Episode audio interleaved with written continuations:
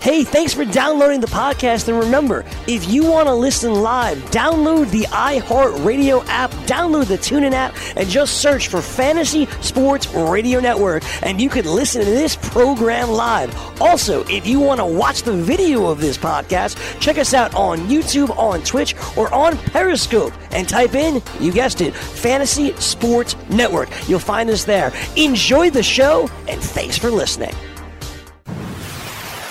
You're listening to the Fantasy Sports Radio Network. Did we just become best friends? Yup. Fantasy best friends forever.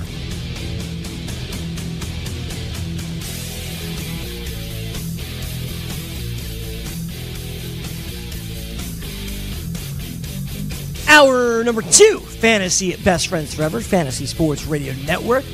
Greg Sussman, Frank Stampfl hanging out with you.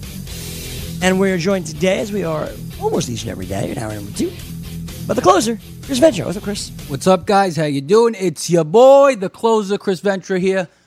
And we speak Paddack last night. Amazing. Amazing. guy. That's your guy. All those guys that declined the trade of Tommy Pham and Chris Paddack for Chris Archer or Jack Flaherty. I told you at the time They're time that, beating that was a themselves terrible up. idea. Because nobody trades, and they all got declined. I was giving them a great offer. Mm-hmm. They still decline it. That's what it comes down to. And that was a, and right now they'd be, you know, very happy with what they're getting. Tommy Pham also had a monster day yesterday. He's having for a monster season overall. Yeah, he's one of the best outfielders in the league right now. Um, Is that a keeper league? Yes, is a keeper league. I think you have to hold Paddack then. So we talked about this a little bit in the first hour. If you played in a redraft league, at Mhm. what point do you kind of toy with the idea of selling Paddack because of the innings limit? Or do you just ride it out and say, all right, even if I only get 130, 140 innings, they're going to be really good 140 innings. I'm just going to keep them. See, in like a league where where we playing in the pit league where ERA and WHIP matters more, and uh, the innings don't matter as much. Head to head categories league. Yep. Right. You don't need to. I think you hold. You don't need to trade him because the innings limit isn't really going to affect you as much. Whereas you're in a points league, innings mean a lot. And I think in a redraft points league, I would consider selling. While he's at an him right absolute high. Top 20 starting pitcher? Yeah. You get something real good that. for him right now. What is it? I would have to do. You know what? One name research. that popped into my head immediately, Greg? Jack Flaherty. I think I would do that. I would give up Paddack to get Jack Flaherty. You. Dude, I've Yeah. watched Jack Flaherty pitch multiple times this year. He's got filthy, Filthy stuff. stuff. Oh, it's- he's it's crazy. nasty. He's he's struggled on the road so far this year. His home road splits are very bad, and he's had some tough matchups. Again, he he faced the Brewers I think three times already. Right. His underlying numbers are really good though. If you can make that happen, I know it's hard to to part with Paddack. In the pit league, I traded away Pete Alonso to get Stephen Strasburg. It was hard for me to do because I've loved watching Pete Alonso play. He's been awesome. Mhm. I didn't want to trade him, but to get back a starting pitcher and and before I even made the trade, um, James Paxton had gotten hurt too, so I kind of needed a starting pitcher. Yes. I had to do it.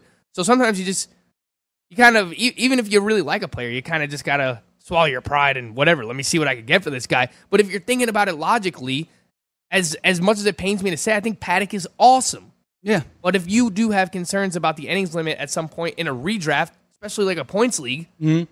I would throw him out there, and I think you might be able to get a top twenty starting pitcher in return. I like Jack Flaherty a lot, man. Yeah, no, I do too. I agree with you. I tried to that. That's one of the things I tried to do was a Paddack and uh, a fan for for Flaherty. Was declined. If I did Paddack, I mean, you could do. There's people out there who will accept that trade, but it's hard. Now you're right. I like that deal you made with Strasburg.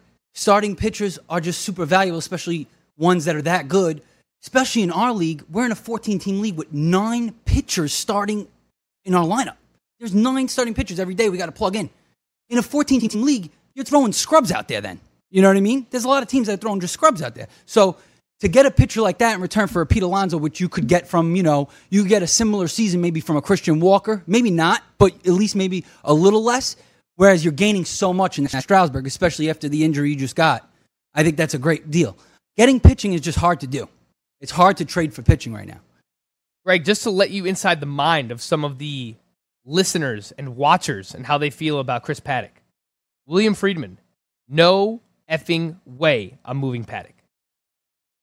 And I think that's how most people would feel. No doubt about it. And keep his league, but, no. but but think But- about but it. it's also- when you react that way, there's no better time because that means Right. everyone feels that way about Right. him. Everybody wants Paddack right now. I'm just throwing it out there. I wouldn't want like again. I, I understand how fun he is to watch. You pitch, also have to remember, it's not even just the way he's pitching, right? It's the feeling of fantasy owners that they got it right. Yeah. That they nailed This this, young guy. That this was going to be the was gonna be guy. They got him in the middle rounds of their draft, and they nailed it. Mm-hmm. You have that as well. it's like a ego boost a little bit. But here's the thing: the best fantasy owners are going to be the smart ones that sell because you can't have attachments to these guys. The best fantasy players don't have attachments to these guys. And when you have like this personal attachment, I don't want to let him go. I picked him right, and you know I'm just going to ride him out. It might work, but you ha- you know that innings cap is there, and the and the logical and the smart thing to do is to sell him at some point. And, and now's the time you're going to get the most out of him. I mean, who knows? Maybe you get a little more in a couple of weeks. Maybe he has another two great starts. Now he's at an all-time high, you know, value. But i i- how much more value are you going to get out of him than what you're getting right now? You know what I mean? I don't know that it's ever going to be higher. Look, Right. he's got a 155 ERA. I don't want to be the bearer of bad news. I feel like a Chris Paddack fan club's about to barge in here and like throw tomatoes at me or something. He's got a 155 ERA. He's got a 343 xFIP. He's got a 176 BABIP against right now. Yeah. Even if he's the best pitcher in baseball, there's going to be some regression. I'm just throwing it out there. Without a doubt. He's he's awesome. He's really fun to watch. But I'll just I'll throw it out there. It's almost impossible to sta sustain a rookie f- to sustain 155 ERA, 1.7 whip. Like that's that's Clayton Kershaw in his prime. Like, you know, Sure. you're not getting that. You know? Do you know what team he came for, Greg, and what the trade was? I saw this last night. Yes. I know. I saw it. All right, so I'll ask Ventura. Ventura, do you know what team Chris Paddack came from before the Padres? Was it the Red Sox? It wasn't. It was the Miami Marlins. Huh. And for who? Fernando Rodney. Like five years ago. Straight up? Fern- No. I, I don't know what, if there was anything else involved, but and, and you know what? I, I started instantly thinking about this, Greg. This is the same Padres organization that traded James Shields away to get Fernando Tatis Jr. The Padres are crushing it right now. Yeah. They are. and and let's let's take this one step further. The Marlins, and look, it was uh, the ownership group before Jeter that made a lot of these trades, and and the the general managers, whatever. But they are also the same team that traded away Luis Castillo to get Dan Straily. Padres, Marlins. Marlins. Well, to be fair, that, that that got reversed. Don't forget that.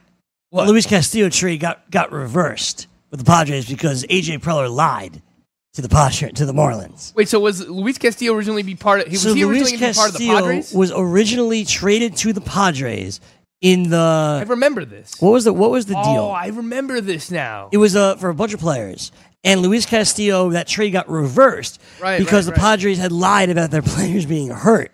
They traded to the Marlins. It was, man, I remember it was some starting pitcher who like failed a physical or something like that. It was Andrew Cashner, wasn't it? It was the Andrew Cashner trade. I want to say. Was it Cashner? Yeah.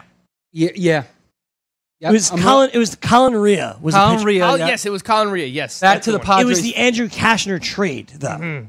Yeah. I'm reading it right now. It was Luis Castillo. Marlins just didn't want anything to do with Luis Castillo, huh? Mm-hmm. they did not want this guy. Nope. Injured reliever Carter Capps was involved. Yep, Carter Oh, Capps. he was right. good for a He second. was awesome. Remember, Yankees Carter Capps was going to be the next big closer of the Right. future, along with Kevin Quackenbush. Jared Cosart was another one involved that who was also a highly Jared touted guy. Cosart, too. Yeah, Yeah. yeah, yeah. So Oh my goodness, man. The Fernando Rodney trade was actually straight up Chris Paddack for Fernando that's Rodney. bad. Oh, He was old even then. Marlin's good at Marlon, man. Oh my goodness gracious. Actually, no, I I to be honest with you, I don't even remember Rodney on the Marlins. Like I remember him on a It was lot of half a teams. season as like a setup. I don't remember on the I don't even remember him on the Marlins. It was like it was him and um, who was the guy? AJ Ramos.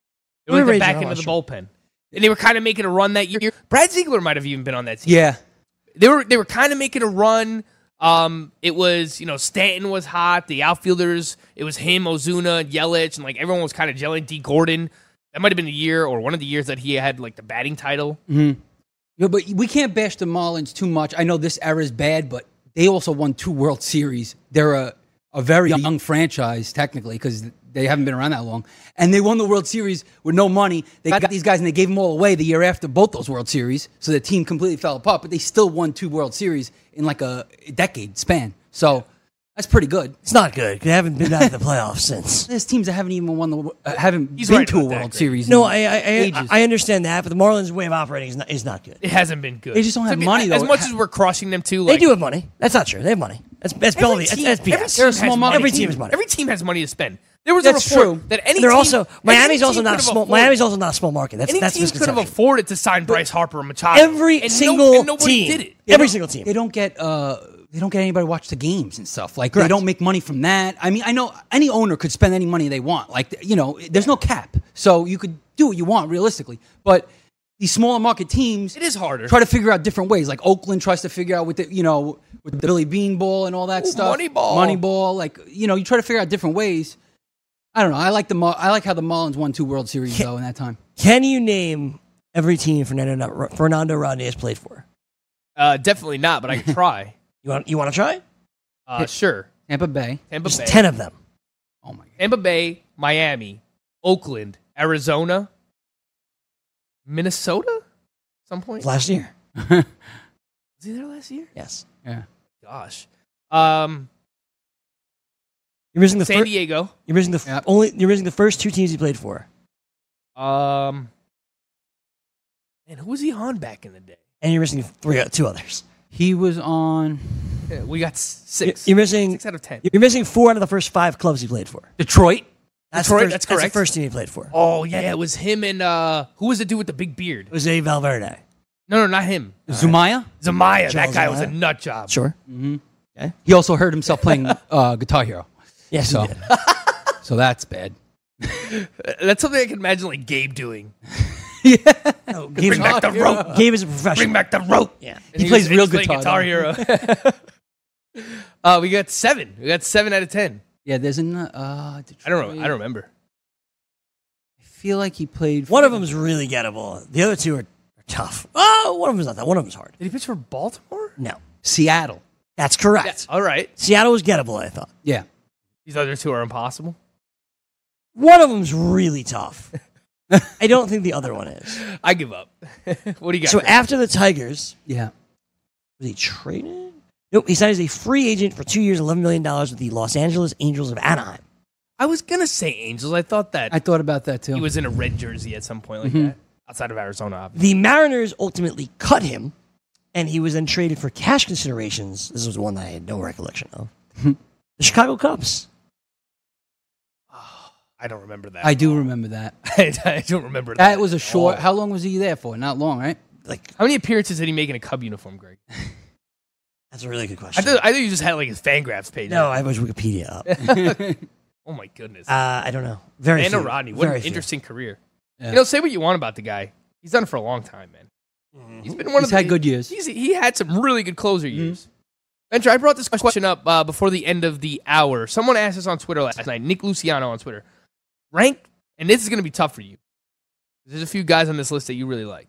Mm-hmm. Tim Anderson, Yeah. Elvis Andrus, Jorge Polanco, Fernando Tatis Jr., Jonathan Villar.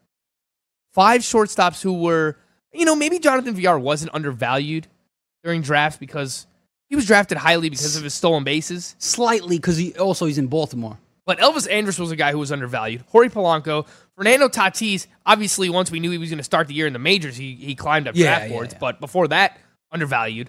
And then Tim Anderson, we spoke about that a lot when we did our shortstop preview, how he was undervalued too. Right. So how would you rank these guys? You you, you named five, right? Polanco. Uh, Tim Anderson, Andrus, Polanco, Tatis, Johnny Villar.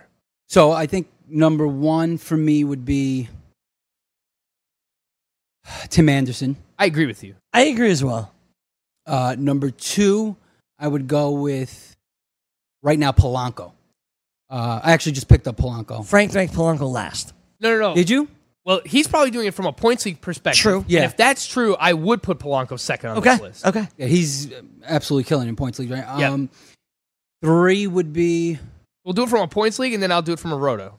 three w- w- for me would be I think Tatis. Who's the okay? So we had Andrus. Tatis, Andrus, Villar. Yeah, yeah. So I would say Tatis three, uh, Villar four. Andrus is last for me. Okay. from a roto perspective, I would put Tim Anderson first as well. Then I would put. Hmm. I would put. Andrus is killing it though. Man, yeah, he's really good, man. I, I would put Andrus second in roto, and then I would put Yar, Tatis. Ah, Man, I don't want to put Polanco last. I like Polanco a lot. Batting Yeah. average is awesome. He's basically he's, going to give you three yeah. categories. He's going to give you batting average. He's going to give you home runs. He's going to give you runs scored. The RBIs might not be there because he's going to lead off or be at the top of the lineup, and he's not really going to give you stolen bases. So he's a three category player. Okay. They're all really good though. Like, ah, man, I don't want to rank them last. I really don't want to. They're all, you know, Yeah. Tim Anderson first, Andrus second. Maybe I would put Tatis last on this list in redraft just because he does strike out a lot. I think there'll be some regression in the batting average. mhm. This is a great group, though, man. I mean, I would be happy to have any of them. I, I to be honest, I'd be happy to have any of them.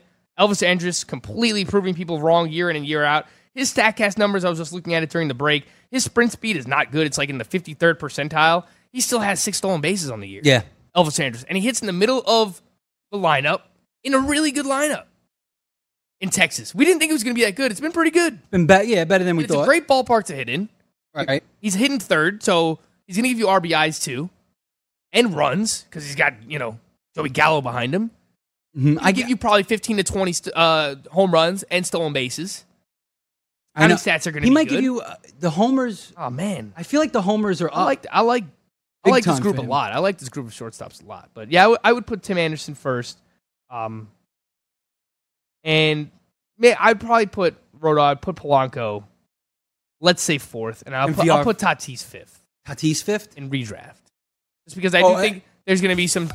He strikes out a lot. There's going to be some batting average regression a little bit for him. He's got to come back from the injury. I want to see how he responds to that too. And Right now, on May too. seventh, with him on the IL, I'll rank him last. We'll take a break here. When we come back, I want to mention what Vinny Velasquez did and didn't do last night, and his opponent Miles Mikolas and what he did as well.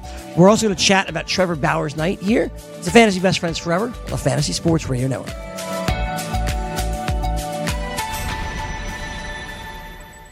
Lose weight now. Go to fat100.com. Lose that unwanted belly fat today and get free information at fat100.com. Fit in the dress or pants or bathing suits you've always wanted to. Go to fat100.com. Lose 10, 20, or more pounds immediately. Go to fat100.com. For free information on how you can lose weight, go to fat100.com. Fat100.com. That's fat100.com. What's your IRS problem? Do you owe back taxes? Is there a lien placed on your property? Have your bank accounts been frozen or seized? Have your wages been garnished? Are you being audited by the IRS? Are they sending you letters that demand actions and have urgent due dates? Well, solving your tax problems is as easy as calling Taxes 321. The IRS is the largest collection agency in the world. You need the best representation to give you peace of mind. You need experienced professionals that can cut through the red tape and stop the collection process. If you have a serious problem with the IRS, call the Taxes 321 network today. We'll get them off your back. 800 961 3631. 800 961 3631. 800 961 3631. 800 961 3631. Full time fantasy. Nick Senzel is now playing in the outfield. But in the minor leagues, people know him as a second baseman. Well, he also was a third baseman. So I'm sure in a lot of leagues right now, it's, well, what is his position? Why do we make it so complicated in fantasy baseball? The Reds know where Nick Senzel plays. Why don't league commissioners? Why don't leagues? Why doesn't ESPN? Why doesn't Yahoo? Why doesn't CBS? Why doesn't everybody know he's an outfielder?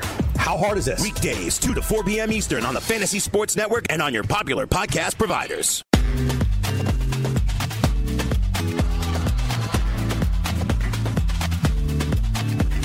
Fantasy BFFs, Fantasy Sports Radio Network. Ventura, Stampfl, Sussman, all hanging out. And I mentioned before I wanted to get into Vincent Velasquez and what he did last night and what he didn't do. What he did do was be terrible. What he didn't do was be good. Velasquez went four innings, four hits, five runs, five walks. He struck out three, allowed three home runs. On the other side, Miles Mikolas was was excellent. Seven innings, three hits, no runs allowed, five strikeouts. We said it before. We said it last week too. Despite the ERA being under four, you could certainly drop uh, Vinny Velasquez at this point. Miles Mikolas needed a good start. His ERA still hovers around four, but he got a good start against a tough offense here, Frank. Yeah, Miles Mikolas has uh, been bouncing back his past couple of starts, so it was good to see this, especially against a, a pretty good Phillies lineup here. Uh, very tough one for a right-handed pitcher to navigate, and he was just outstanding. Seven shutout innings, three hits, zero walks is exactly what you want to see from Miles Mikolas. And after his really, really rough start, getting the ERA down to 4.02, and I think it's going to continue to climb, uh, to continue to fall a little bit lower than this.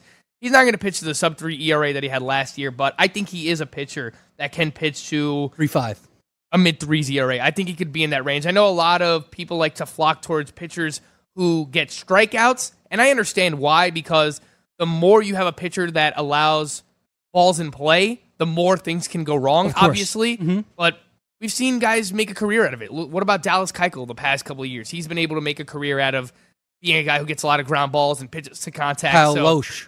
Uh, Miles Mikolas, I think, is a guy based on his stuff too. Like he doesn't have bad stuff. He doesn't have swing and miss stuff, but he knows how to pitch and he knows how to induce soft contact. Yes. Uh, and he's got like a you know a low to mid nineties fastball. He's got a pretty wicked slider too. It just doesn't translate to strikeouts for whatever reason. Right. When it comes to Mikolas, Wh- uh, but I do I do think uh, he's going to continue this Steadiness. this this strand of uh, well I, I don't know what consistency that he's putting together Well, right now three out of, three out of last four reliability. Yeah. Uh, Like as a, as an SP three, SP four maybe even in some leagues, Yeah. I'd be fine with that. And that's the thing. A lot of people think it's like, oh, I need to get guys that strike out. So Mikolas kind of isn't as rated as high. I feel like a bit underrated because of that. Sometimes, listen, there's a lot of bad pitchers out there that could strike out people that have nasty stuff. You were talking about Corbin Burnes before. Um, there's other guys like Vince Velasquez, who is known to be a strikeout pitcher, but he just gets blown up and walks a lot of guys. You sometimes they're just not good pitchers. So it's not all about the strikeouts. You got to bite the bullet sometimes and take a guy like Mikolas who can get it done and give you a solid six innings. You know, three, two out of three starts. You know what I mean? He'll give you a solid game and get you the points you need or get you the start you need. And yeah, he's not going to K a ton of people, but that's fine. He's not an SP one. You're not drafting him as an SP one. You're drafting him as SP three or four. And that, I think that's about what he'll give you. Yeah, he started off a little rough, but he's starting to come around. Last three out of four starts, he's pitched very well. So, you know, if you're a Miles Mikolas owner, you should be, you know, at least have a little happier than you are at the beginning of the season with him. And I really like him in points leagues too because he goes deep into starts. Yes. he's a guy who you know he went to what was it Korea and then came back, so he's been around a little bit. He's kind of a journeyman guy. Uh, they don't have to worry about an innings limit. They're going to let him, you know, throw as many innings as he possibly can, and he's going to get wins on a good St. Louis Cardinals Right. team too. Uh, the strikeouts aren't going to be there, which hurts a little bit for uh, roto purposes. But if he gives you a good ERA, a good WHIP, and he's going to get you wins because he has a good Cardinals offense behind him, Yeah. and I think you're all right with that. You know what you're getting from Miles Mikolas, and I think he's starting to do exactly what you wanted from him. Uh, Greg, can we have a funeral on today's show? We can? Sure. And uh, Who? can we just end the Vince Velasquez stuff? And we just do it? Okay. And we just put his fantasy value to rest? I know Hansel Robles isn't coming in, but uh, if someone downstairs, if you give me the Undertaker theme song, and we could just have like a little eulogy for, for Vince Velasquez's fantasy Do I, value. I don't want to do it. Do I have to do it? I, you know, I, I said we. I don't know. Anyone can do I, it. I, I don't want to, you know, I don't want to give This you. is- what, what are we the doing with obit. Vince Velasquez anymore? He's had a He couple. gives you a some good strikeout per starts, though. inning. Anything else? No. Like his walks per nine is four point four five. He's got a three eight six ERA, four point nine five xFIP, five point six one Oh, FIP. no. A more depressing song Uh, oh, than no. than The Undertaker. This, is- this is Vince terrible. Velasquez, you had years of upside. You had a few double digit strikeout performances. And yes, you'll still give us a strikeout per inning, which helps in roto. but you're going to hurt every other category ERA, whip. You walk too many batters. You give up home runs. Hits. You pitch in a bad ballpark. Tough division. Vince Velasquez, Doesn't go deep into games. I know you're only 26 years old, but I'm here to lay your fantasy value to rest. Forever? Forever? Watch next year. It's the year of Vince Velasquez. 2020. Year of Vince Velasquez. You can drop Vince Velasquez. With this guy in the San Francisco Giants, maybe he'll be all right. It- it's just it's not going to work in Philly. It's not going to work for him. He don't go I'm tired of putting him in my lineup, getting excited about the strikeouts, excited about the upside, and then you get these just blow up performances: five walks, three strikeouts, five earned runs. I'm tired of it, Greg. I'm not gonna leave him in my lineup for the one good start and then the three terrible starts that come after it. It's just he's not even one of those guys where you say I, I take the good with the bad because there's just so much more bad than good. right. I- It outweighs the good. it's over. I'm sorry. You can drop him, Greg. I know it's a very somber note for you. In a 15 team, and maybe uh, you could stream him or, or, or even own him. You know? Anything, Greg? I know this is Deeply. a tough time for you. Deep. I, I can't. Can't. He still likes him. That's fine. Can't. I don't like him. I don't own him. I don't want to own him. I just feel bad burying him. He's, he's my guy. He might, you never know. He could, could have a monster second half. He's he's always been my guy. He, he's not having a mo- a monster second. He's not having a monster. Uh, well, what can you I do? tend to agree with you, Greg. Mikolas also the quality starts. He'll give you a lot of those. Yes, that's the goal, obviously, with Miles Mikolas. Um, one name I wanted to bring up here on this program was Matt Carpenter, who homered for the fourth time on the season yesterday. Ventura, I wanted to go with you here because Matt Carpenter was I like him, yeah. exactly. Matt Carpenter was amazing last year, but he had a really, really, really rough April. Yeah. Same can be said this year, where he had a really, really, really rough April. OBP, sits- OBP sits at 327. The average sits, I don't know. I'm not Now we're, killing Matt Carpenter. We like Matt Carpenter. We well, I think Cut the Ventura Undertaker likes music here. Not. Oh, Hansel Robles is coming in the, in the room, Greg. I'm not. I'm not trying to kill. What's what's happening there? I don't know. All right. I We, appreciate I'm not sure what happened. you know. Okay.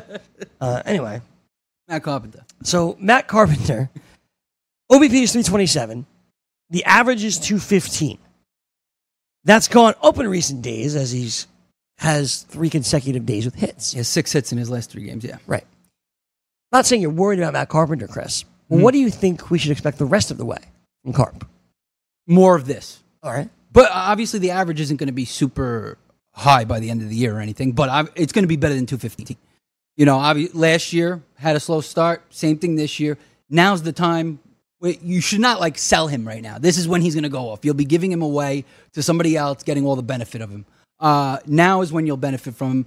Yeah, he had a slow start. You just got to be patient. This is Matt Carpenter. This guy has been doing it for a long time. You know he's going to end up giving you a lot of homers by the end of the season, 30 plus. Uh, you know, he walks a lot. 327 OBP with a 215 average. The OB, you know, the the walk, the plate discipline for him is still great.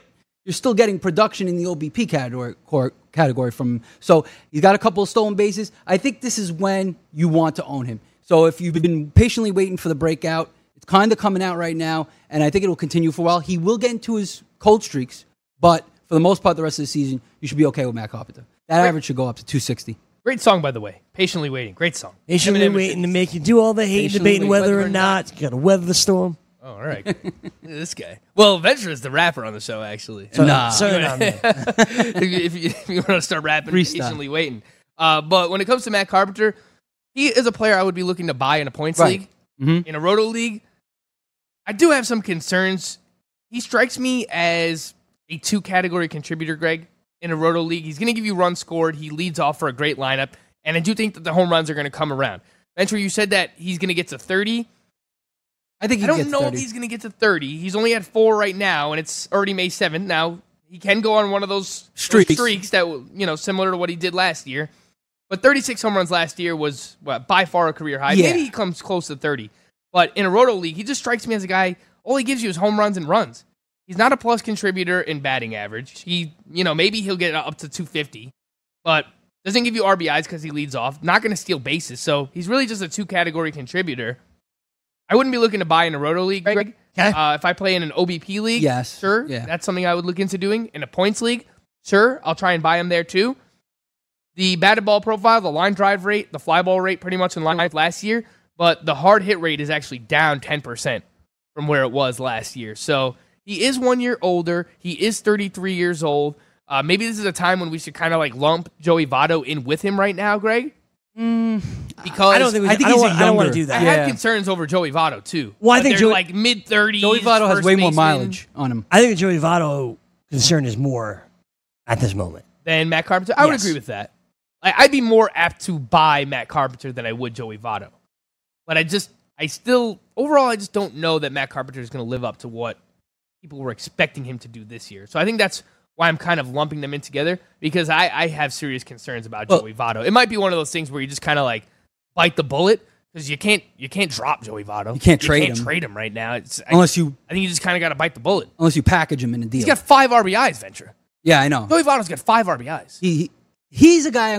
what are we doing? No, I know. Listen, he has mileage, and he is a guy I'm concerned about because he's also older, like to the point where, he, what is he, 35, 36? Something like that, right? He's 35. 35. So that's when, usually, when guys start to deteriorate a little bit. He's Now- hitting 226. Oh, I'm sorry. He has six RBIs. Six RBIs. Sold him, sold him short. Now, Carpenter only has eight, but he's a leadoff hitter. Um, so he's not going to give you that. But, Votto's leading off now for the Reds. yeah, so He has been leading you're kind of expecting that. The run scored is going to be what, what he's to, what Votto's to get leading off. That's what you're to look at. But anyway, Carpenter, 33. He's a, not an old 33. Think about it. This guy came into the league when he was 26 years old.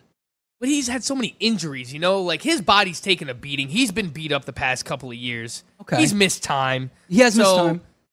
It kind of cancels out. You're right that he got a later start than, Yes. Mm-hmm. uh, than most guys, but he's also dealt with a lot of injuries. So it's it's a pro and it's a con. He started late, but he's had so many injuries. So Right. he is kind of beat up at A little 33 bit. years old. Again, I think the batting average will get better. Yeah. I don't think he's a 215 hitter. He's a 250, 260 guy. I get it to like 250. Right. But overall, I just I do have my concerns for him in roto leagues. It, it, I understand He might that. he just might not live up to what you wanted from him. I'm not worried about him in points leagues, or I mean, roto leagues. I don't, you know, I guess you could be a little concerned. You're right. I'm not worried about the age, is what I'm saying. Like, I don't. I think you're going to get this year and one more really good year out of Carpenter. Then the age might take a toll because I think he still does a lot of things well. And Greg said it before. Early in April last year, also had a really bad start. So this could be like a trend thing. As the summer, you know, as it gets warmer, the summer comes, he gets better and better. I think you'll see that for Carpenter. Carpenter's a professional ball player. Like he's been around for a while. He knows what he's doing. I, I, I wouldn't be too concerned. I can understand him, Roto, being a little concerned though. I understand the reasons to be concerned, but I hate to just do this. Just Yeah. look at last year. Like, I hate to do that, but I think it's legitimate, Frank. Like there was no sign that he was going to all of a sudden turn it around last year. Mm-hmm. Well, he was hitting the ball extremely hard and hitting a lot of fly balls, and normally those things in conjunction lead to a lot of home runs. So I'm pretty sure, like last year, he was doing exactly that. He had the low batting average and the low BABIP because when you hit a lot of fly balls, that leads to a low Outs. BABIP. Yeah, Yeah. Uh, but you know, I remember uh, Modica mentioned it. I jinxed him last year. I said, you know, Matt Carpenter, uh, like he, I said he went over 4. I said from now on, the 0 for will be known as the Matt Carpenter. And after that day, he took off. Do you want to say it again? anyone else want me? Uh, anyone Please else do want me that. to jinx right now? Uh, Try Do my you want to best. say it again?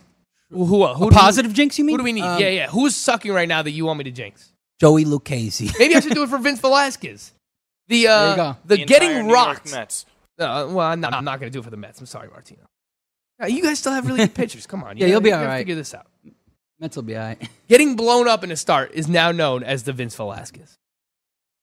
That's what we're going to do here, Greg. Trevor Bauer last night, he got Vince Velasquez. He did. Trevor Bauer did get Vince Velasquez last night. He did. It was bad, man. It was. It was So bad. now, How do you if Vince Velasquez turns it on, we're going to have to do a reverse a reverse funeral. Right. We're going to have to, you know, we'll we'll dress Ventura up as the Night King or something. Sure. We'll bring Vince Velasquez That's, back that's as a a White lot Walker. of makeup and, uh, and then That's all right. We'll, it's all right. we do I mean, you know, you like to do all the crazy hair stuff. yeah, yeah, I'll do that. We'll figure it out. I'm down with that. Bauer last night, 10 hits, eight runs allowed, seven were earned, five innings, seven strikeouts. And his opponent, who's got who had the worst ERA in baseball coming into the start, Mm-hmm. Seven innings, eight hits, one run, one walk, five strikeouts. That was Ivan Nova.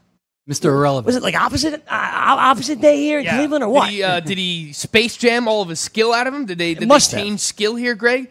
I'll tell you what it was. It was my boy Moncada basically wrecking him and uh, a couple other guys. Tim Tim, Ander- Tim Anderson had a couple of hits. You know, they spread it out. But Tim Anderson and Moncada are killing it right now. I mean, this team could blow up your pitcher by themselves. Those two guys. Literally. Abreu was 0 for 5. I was watching the start yesterday too. Trevor Bauer just left a lot of pitches in the middle of the zone. They did not miss it. He spoke about it after the start too. He was obviously trying to like find a positive in what he did yesterday, and he's like, "Well, I was trying to pitch more in the zone because I've been walking a lot of batters recently." And all right, well, great, Trevor Bauer. You only walked one batter yesterday. You gave 10 but hits. you gave up seven earned runs. Correct. I'd rather you go back to walking guys. Yeah, the one walk. So he was trying to, you know, again, he was trying to find the positives here. Reading the quotes about him, I want to see is there something I didn't know about. He's like, well, I wanted to pitch more in the zone in this start. I did. I wanted to limit the walks. It was something that you know was cognizant of coming into this one. He's he just said credit to the White Sox, man. He's like, I thought I made pitches. They were just better today, and they mashed it. I mean, they weren't. Just, they That's were, what he said? They were significantly better. Mhm. But it's just been a weird season overall for Bauer. Why though? He's trying. I think he's trying to do too much. I think so too. He throws like five different pitches. He messes around with all this stuff in the offseason with his drones and all these uh, pitching analytic uh, guns and stuff that he has, and all the like. I think he's trying to do too much, man. Maybe. He's like introducing a changeup now that he's throwing more this year. He throws like five, six different pitches. This is what we've heard about Bauer for a long time. He has a lot of talent. We saw it last year. Right. But when the manager and the pitching coaches, when they try to coach him up, he just thinks that he knows better than everyone else. Right now, guess what, Trevor Bauer? You don't know better than everyone Yeah. else. You have a 3.42 ERA. Fine. That's not that's not, not te- the it's worst. bad. you know, it's not Good. terrible. It's good actually. But the Ks per nine are down this year. The walks per nine are way up. 4.1 walks per nine. That's the that's the highest it's been in any of his previous six seasons that have been full seasons for him. Mm-hmm. Before that, I mean, his previous high before that was 4.04. That was back in 2015 when he had a 4.55 he ERA. walked 80 people that year. Yeah. His hard hit rate this year, I'm sure last night contributed to it because these guys were just squaring him up. 42.7%. That would be a uh, that would be a, a career high for Trevor Bauer. The swinging strike rate down. The first pitch strike percentage down. He talked about pitching in the zone last night. His first pitch strike percentage last night was still sub 50%, Greg. 50, uh, less than 50% of the batters that he faced, he threw a first pitch strike to those guys. Why do you look so surprised? I'm not surprised by this. Trevor Bauer, I mean, uh, so this, I guess it, it goes hand in hand with both, both him and Zack Wheeler. They made huge gains last year. Yep. And I was banking on those two guys picking up where they left off on the gains that they made last year.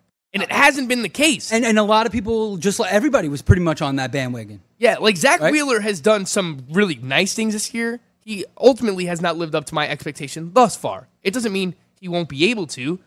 But Trevor Bauer, all the gains that he made last season in terms of limiting walks and limiting home runs and limiting hard contact and getting as many strikeouts as he was, all those gains that he made, Greg, we all kind of assumed that he would just pick up from where he left off.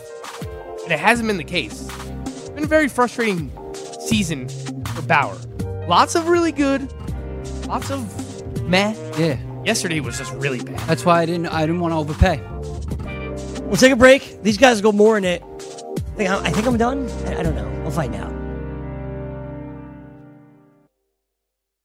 Maid Sailors is the leading cleaning service in New York City and Boston. We service homes, offices, corporate apartments, and Airbnb turnarounds. Give us a call or a text at 212 299 5170 to book now. That's 212 299 5170. Use the promo code FNTSY for 15% off your first cleaning. For more information, go to maidsailors.com. That's maidsailors.com.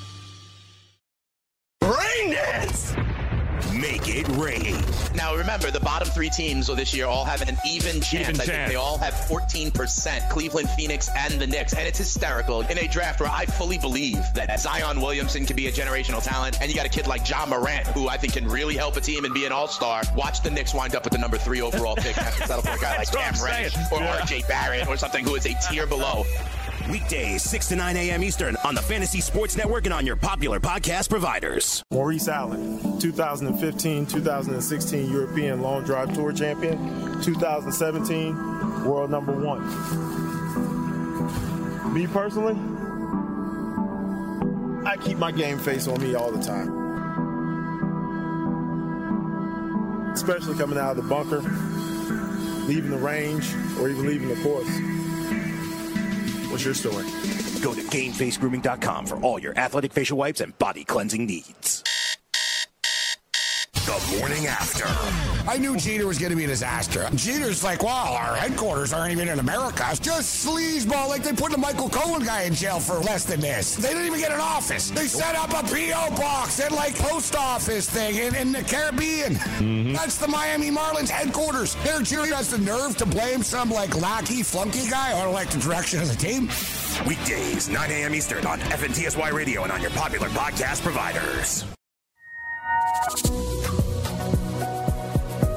Welcome back to the Fantasy Best Friends Forever. Frank Stampfl joined by Chris Ventura live in studio.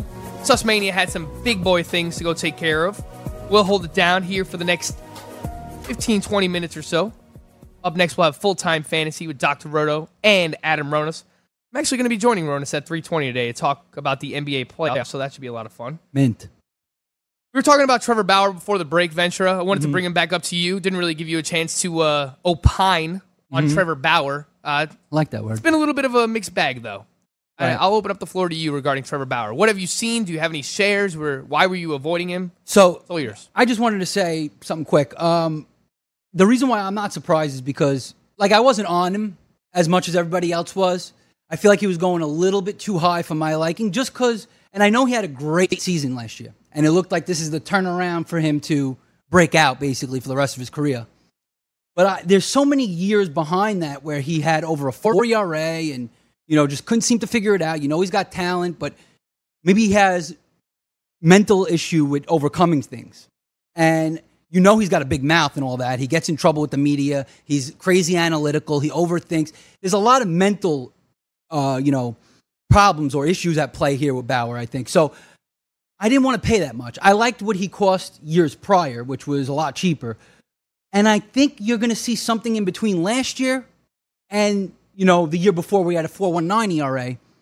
I think he's somewhere in the middle of that. I don't think he's this as good as he was last year. 2.21 ERA is is absolutely fantastic. It's elite. I don't think he's that type of pitcher. So that's why I'm not that surprised that he's pitching two or three four two, which is still very good. Let's be honest, it's is. still a very good ERA. Especially Um, in this landscape of pitching. and he still has 62 strikeouts in 52 innings. So the strikeouts are still very good. The walks are a problem, obviously, but he'll correct himself here and there, but he's going to have blowups. And I think it's going to have to do with his mental capacity. Certain guys can't overcome certain things, uh, or they overthink, or whatever the case may be. And I think that's going to be an issue with him his whole career, quite honestly. Uh, so I think this year is going to be a mixed bag. You're not going to be happy about it because you paid a lot for him and you expected a lot. I get it. But I, you know, for me, I just never expected. I do have, own a share of him. I'm in six leagues. I own one share of him, uh, so I'm okay with that. But I know he's a good pitcher. He's just not the great pitcher we saw last year. I don't think he is that guy. So uh, that's what, all I want to say. I, I, that's why I'm not so surprised at this rocky kind of start. He's still having a good season though. If you look at it face value without thinking about you know where you drafted him, you know, he's still having a pretty good season. Where would you rank Trevor Bauer right now? You still think he's like a top 10 starting pitcher? No.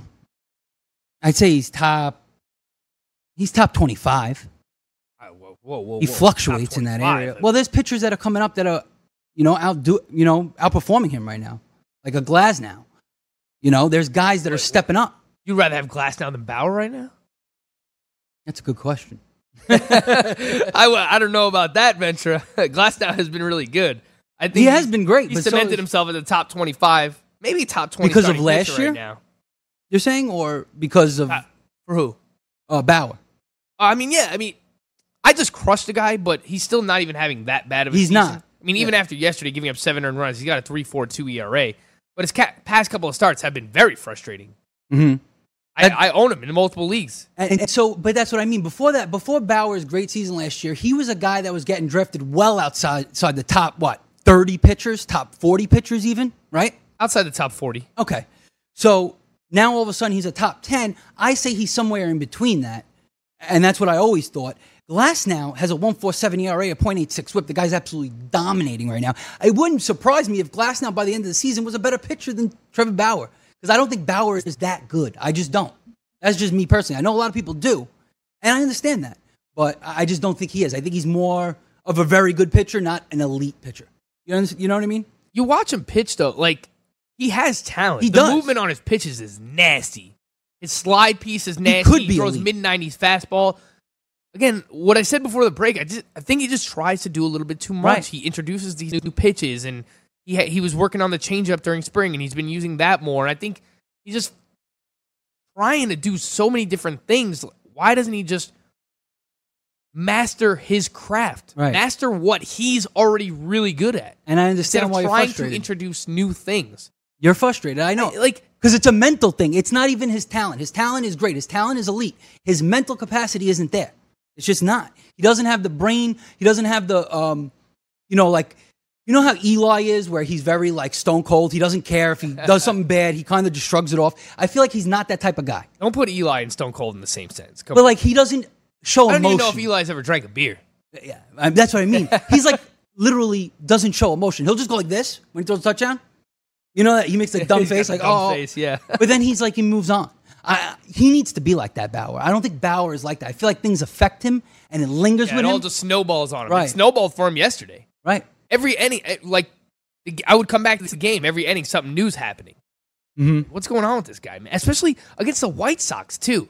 I understand they have Moncada, they have Tim Anderson, They got some good hitters, yeah. but this is a lineup that you should be able to dominate. They still strike out a lot, and they're they haven't been one of the better all around hitting teams so No, far. This the middle season. of the road. You should you should be able to pitch well against, the White them. Sox. So But you're, that's what I mean. You're expecting such elite performances. I don't think that. I feel like that expectation is just a little too high. Maybe he's going to have some okay games and some bad games, but he'll have a lot of good games, and he is still pitching good. So you can't complain too much, right? You paid a lot, so it's like, oh, I want better. I want better. You know? Yeah, I, look, I drafted him in the pit league in the third round as my SP one. Man. I took him as my ace. We Greg and I got him in GDD, fifteen team Roto League. You own him a lot. We spent thirty five bucks on him in an auction Mhm. as our SP one. I think those are the only two shares that I have of Bauer. Okay, But that's not bad then. yeah, so I have two out of I think I have like seven leagues, so two out of seven shares.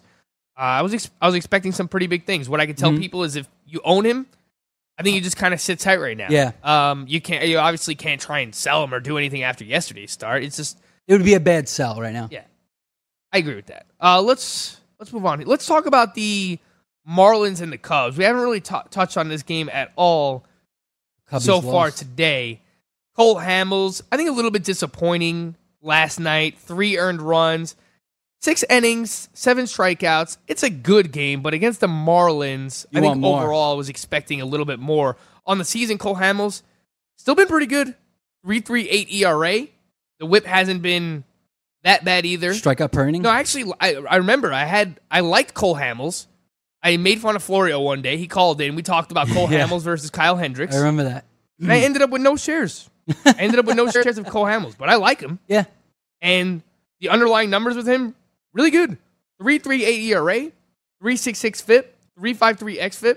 He's got a 56% ground ball rate. Mhm. The walks per nine are below three, which is good for him. Although lately the walks have been up. He's got a 1.10 whip, Mhm. 202 batting average against. That's that's probably going to rise a little bit. Yeah. He's 235 for his career. He's I only think got a, you're getting what you expected, right? He got a 246 BABIP. He's 284 for his career. But yeah, I mean, if he pitches to a mid three ERA and That's a, very good. Yeah. a sub 120 whip and a strikeout per inning, oh man, you'd love that. Yeah. You'd sign up for that every day of the week with Cole Hamels. Where you got him, yeah. Yeah, he's going as what, barely a top 40 starting pitcher. Right. So I was You had of- him- oh, I no, you was in on this. yeah. I was I was in on him as a kind of renaissance.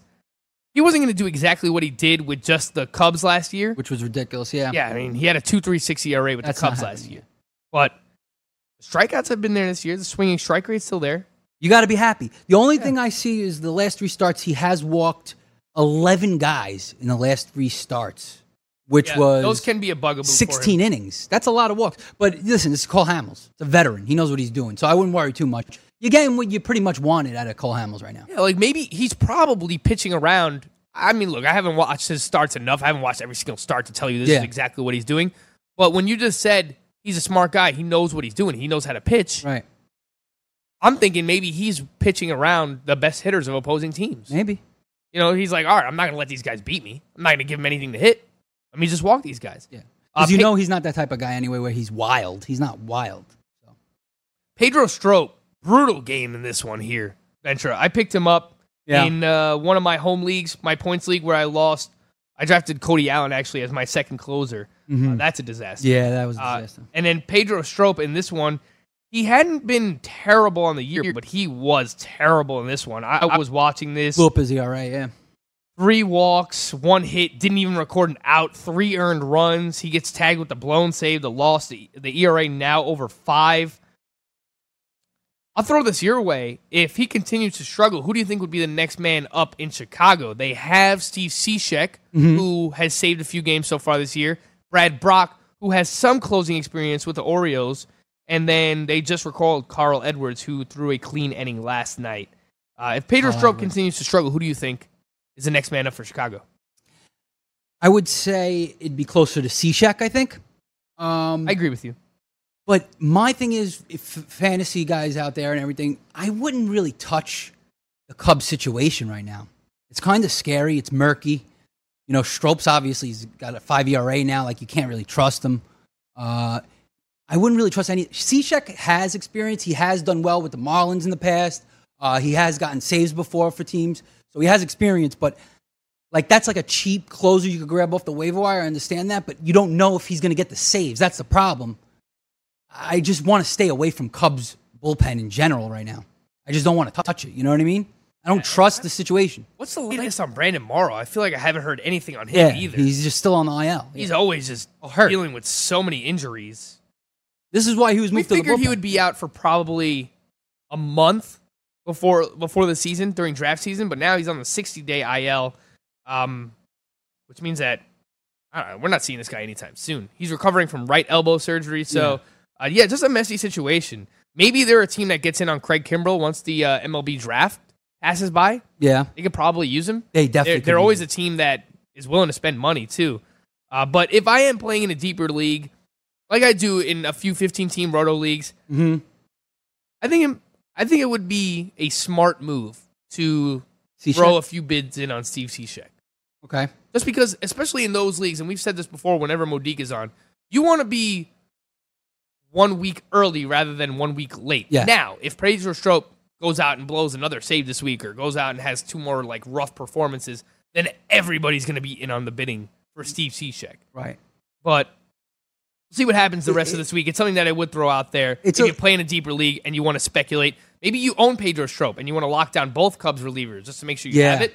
I think Steve Cishek is probably the next man up. That's I what I agree was, with you. That was a, the last thing I was going to say is that like it's a sticky situation with closes because like it's not like a hitter coming up from the minors and you know he's going to get playing time and you know take over a role. Like Cishek, you could pick him up and then Strop starts doing well again and he starts getting you know more of the saves. It could go back and forth. It could be a committee approach. It could be sloppy. So, but if you do get Cishek and Strop in a deep league, you know only in deeper leagues really, uh, then maybe you have it locked up. And it's just hard to manage that, you know. One week, you especially if you're in a weekly league, one week you might put Strop in, and Cishek gets two or three saves, and Strop doesn't get any, and then you know the next week Cishek gets the saves. Like I, I just don't want to be a part of that situation. But if you need, you're desperate for something, I would, I would, I'm agree with you. Cishek is the guy that you would want besides Strop. Yeah, and I think in deeper leagues, in roto leagues where you just start the nine pitchers, a lot of people like to go six starting pitchers, three relievers. Then, you know, you were probably taking Strope very late in your drafts anyway. You probably have another closer. Maybe you start that closer, Strope, and Cishek. So regardless of who is getting the save, you have that Cubs reliever in your lineup. So that's something that you There can you look go. to do in deeper leagues right now. On the other side here, obviously the Marlins locked down the win. They win at six to five.